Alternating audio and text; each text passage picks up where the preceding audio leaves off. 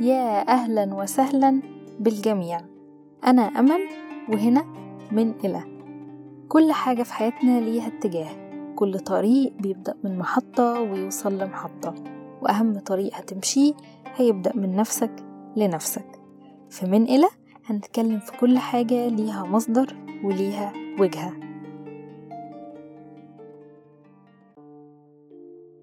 برحب بيكم تاني ودي أول حلقة من من إلى الفقرة اللي بتسمعوها دلوقتي دي اسمها حوار الأحد. يعني من اسمها كده هي هتكون في يوم الحد وكل حلقة هيكون ليها موضوع خاص بيها. هندير فيه حوار سواء بقى هنناقش فكرة أو نظرية أو حتى مجرد تأمل في حاجة معينة. وأول حلقة من حوار الأحد اسمها العلبة دي فيها إيه؟ سألتكم في الستوريز تفتكروا العلبة دي فيها إيه؟ وفي منكم جاوب علينا. فخليكم مكملين عشان تعرفوا علبتنا فيها إيه؟ قبل ما ندخل في موضوع الحلقة على طول حابة أشارك معاكم حاجة. زي ما أنتم ملاحظين لحد دلوقتي إن المحتوى يغلب عليه إنه محتوى مسموع. مش بالضرورة هيكون كله في الاتجاه ده لكن جزء من الأهداف بتاعتي إن هي تكون حلقات يقدر أي حد يشغلها ومش شرط يكون مية في المية مركز مع الموبايل.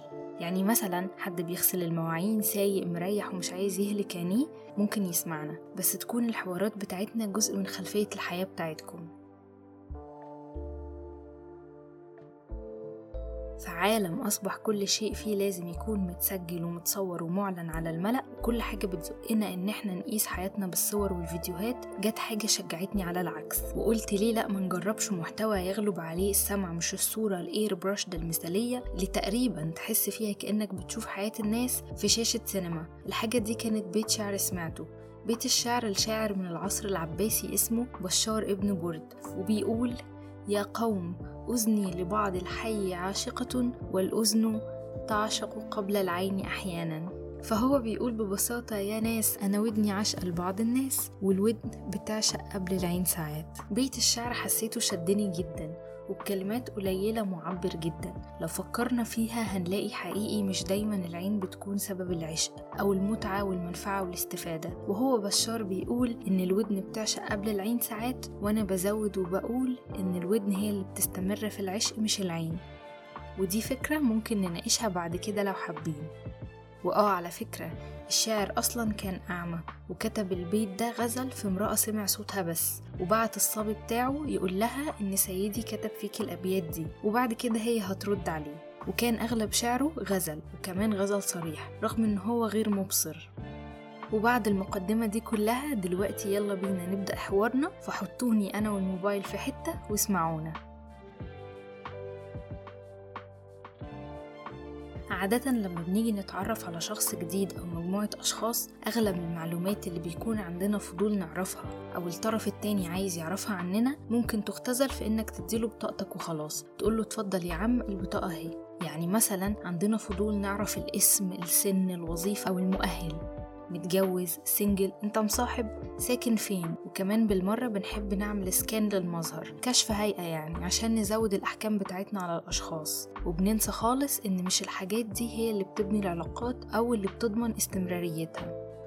طيب نيجي للعلبة. لو تخيلنا الواحد فيه علبة صغيرة بياخدها معاه في كل حتة.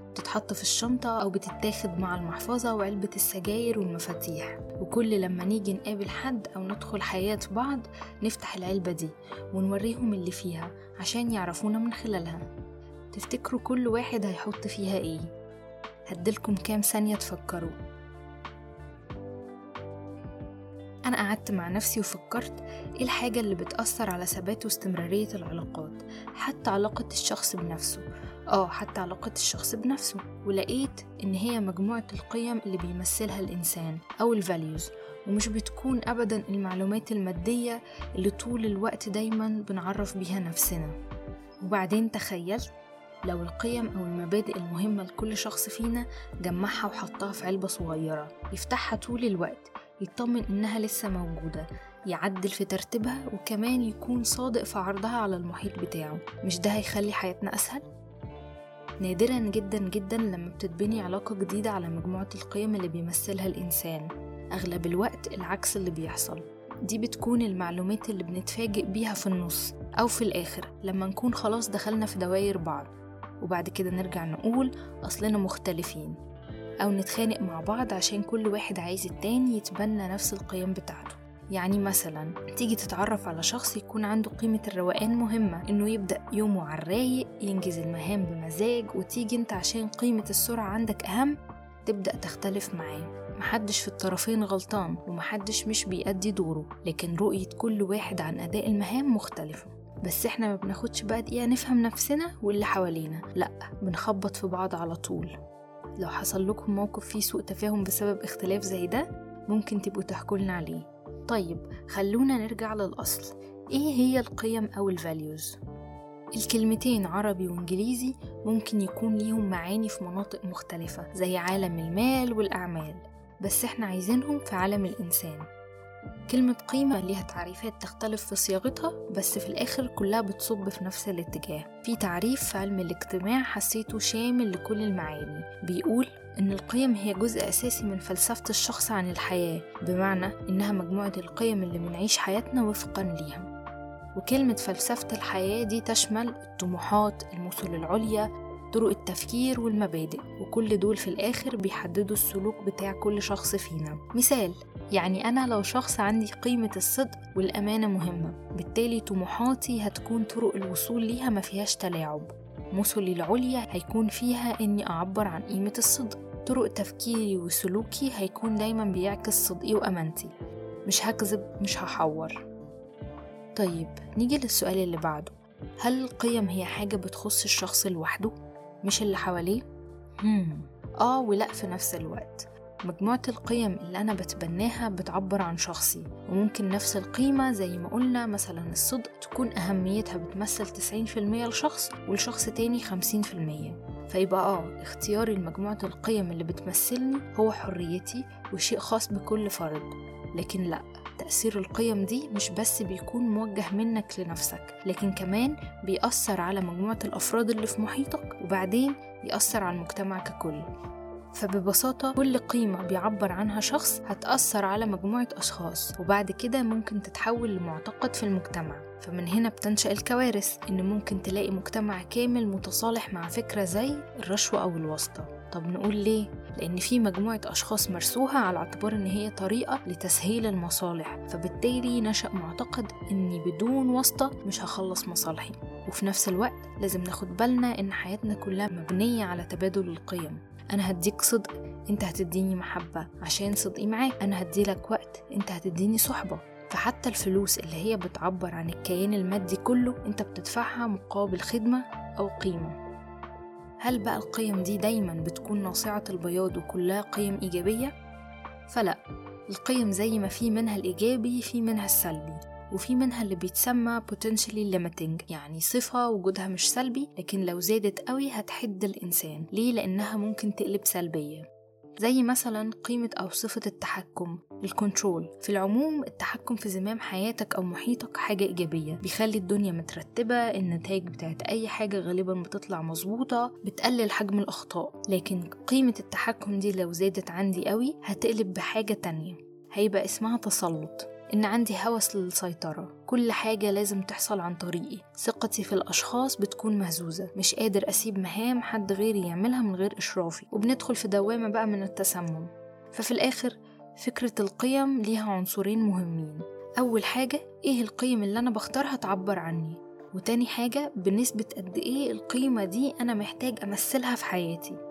الأولانية هنشبهها بالفلتر أو المصفى. أنا مش محتاج أمثل كل القيم اللي في الحياة. كل مرحلة ليها احتياجاتها وبيكون ليها منطقها الخاص. بس لازم يكون عندي حكمة إن قيمي بتأثر عليا واللي حواليا والمجتمع. فبالتالي ببدأ أفلتر أنا محتاج إيه ومش محتاج إيه. العنصر التاني وهو نسبة القيمة في حياتي هنشبهها بالترموستات.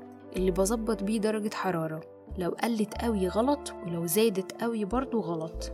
قيمة زي حب الذات أو الأنانية. تبان من بره إنها في المطلق سلبية لكن لو فكرنا لو حد القيمة دي عنده قليلة جدا هنلاقي برضو إنها حاجة سلبية. بتقلب بعدم شخصية انهزامية أو ضعف. ولو زادت ممكن توصل لمرحلة عالية زي اللي بتوصل للنرجسية. فبالتالي لازم أحاول أتأقلم مع طبيعة كل ظرف. أحيانا في مواقف حبي لنفسي وأنانيتي لازم يكون عالي يوصل ل 80 و 90% وأحيان أخرى لازم أتواضع وأفكر في الآخرين الأول. يعني كل واحد فينا حياته شبه المعادلة. والمعطيات مش لازم كلنا نكون بنمثل فيها نفس النسب علشان ناخد نفس النتيجة. خمسين زائد خمسين بتساوي مية وسبعين زائد تلاتين بتساوي مية. ومش بالضرورة كل قيمنا تكون شبه بعض بالظبط عشان نكون صح.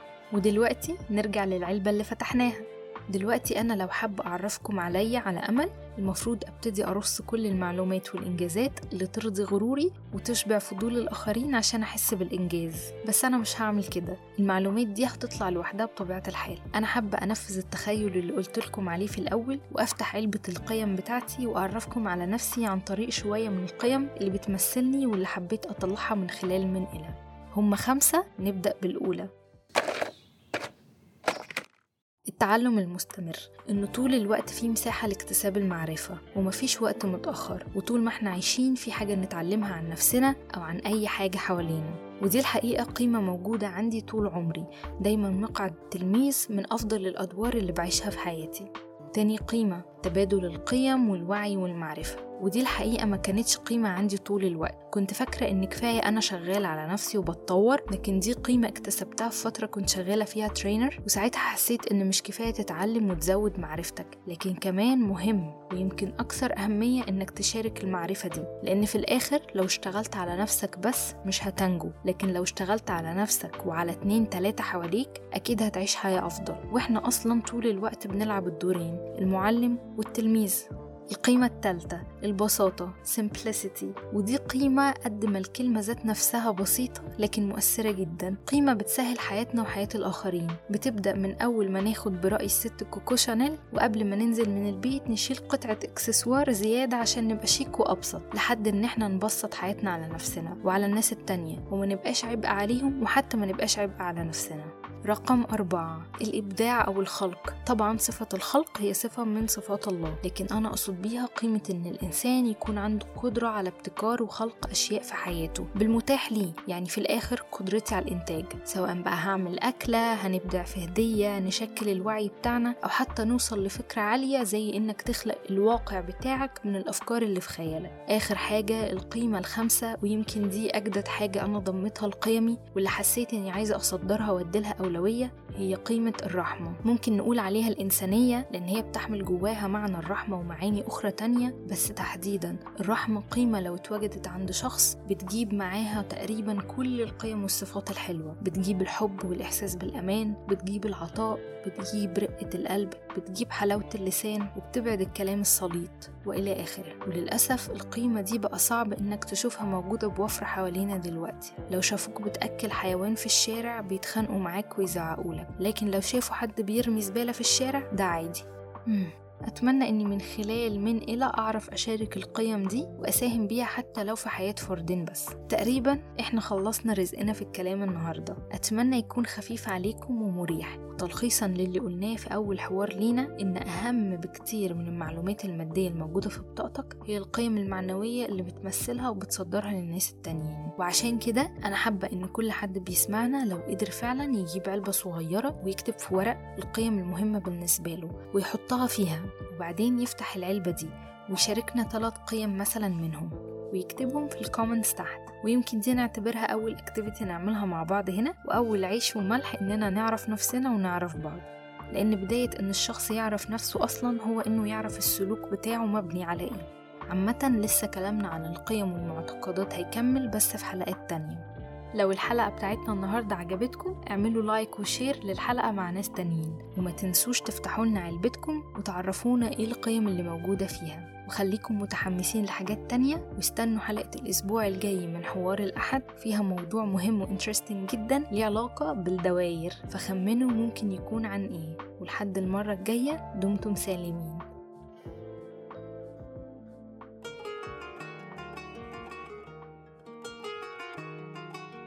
وفي الآخر كل كلامنا ليه تكملة بس ملهوش آخر. ممتنة لكل شخص سمعنا النهاردة وخليكم فاكرين أجمل هدية هتقدمها لنفسك هي إنك تعرف نفسك. دمتم على خير وأمل